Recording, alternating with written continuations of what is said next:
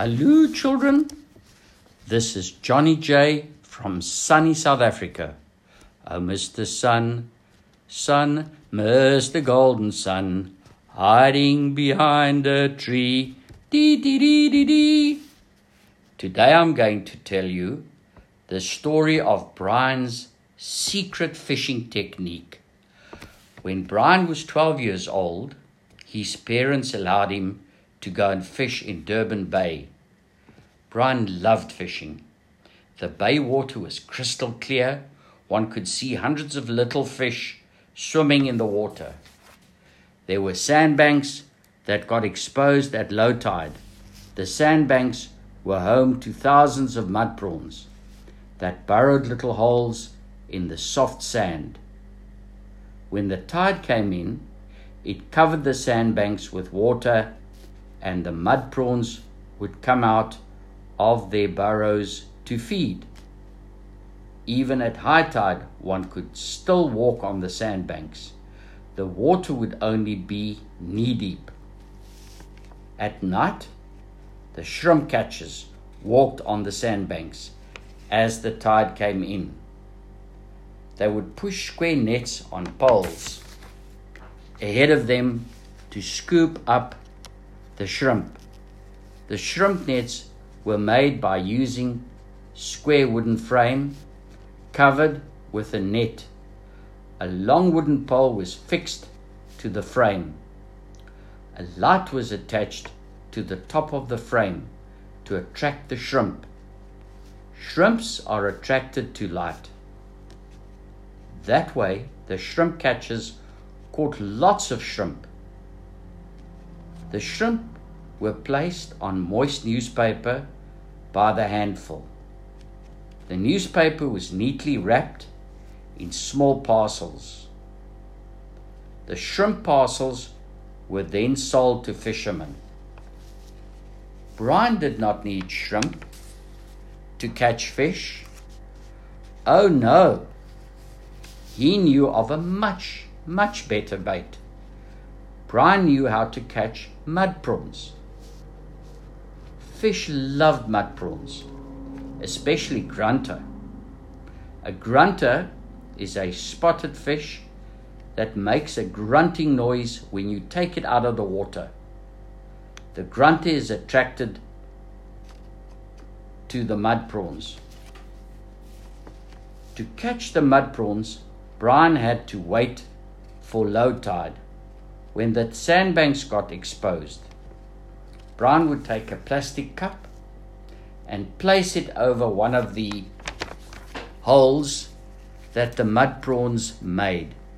Brian would then use his heel to press down hard on the top of the plastic cup, and then, hey presto, out popped a mud prawn from the adjacent hole. After Brian caught enough mud prawns, he would gather a bit of grass, place the grass on moist newspaper, and then place the mud prawns on top of the grass.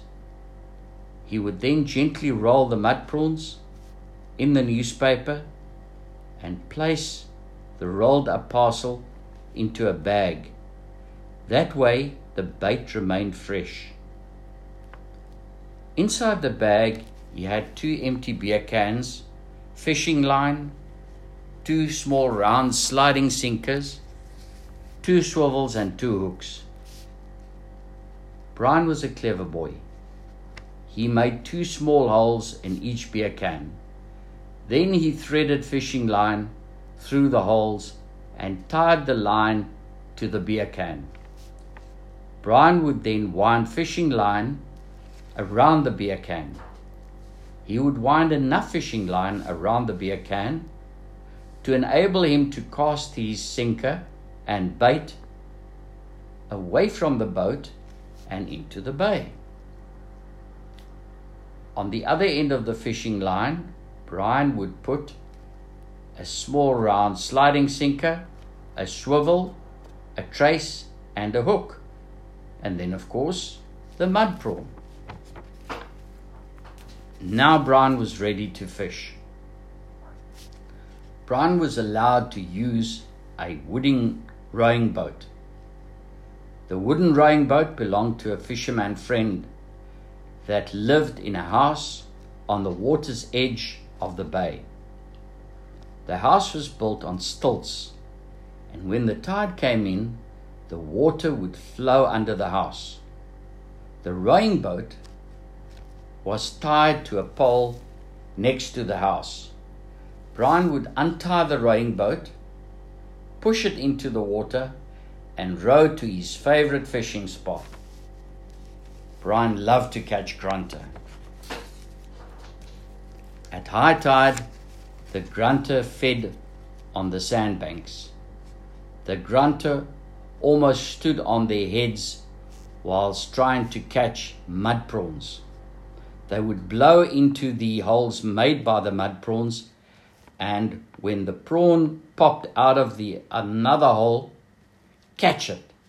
From time to time, one could see the tails of the grunter sticking out of the water whilst hunting for prawns. When Brian got to his fishing spot, he would bait up. He would then hold the bottom of the beer can tight and with his thumb press against the fishing line. Brian would then aim in the direction where he wanted to place the bait. He would then make a flicking motion with his hand, release pressure of his thumb on the fishing line, and send the bait and the sinker flying through the air and land neatly in the water. Before the cast, Brian placed a few small pebbles in the can. Brian would carefully wind a little bit of his fishing line in by winding the line around the can. He would then place the can on the bottom of the rowing boat. When the fish ate the bait, the tugging on the line would cause the beer can to start rolling on the wooden floorboard of the boat. The pebbles in the can would make a clicking sound as the can started to roll. Brian would then be alerted that the fish was biting. He would then pick up the can and, with a quick backwards striking motion, strike the beer can backwards to set the hook. Once the hook was on and the fish was caught, he would carefully reel the fish in. To double his chances, Brian always had two rigged beer cans waiting for the fish to bite on the bottom of the boat. Brian seldom came home without a fish. People wondered how Brian was able to catch fish without a fishing rod and reel. Brian was careful not to tell anyone of his secret fishing technique. He did not want people to overfish. He believed that one should never catch more fish than you and your family could eat. The end.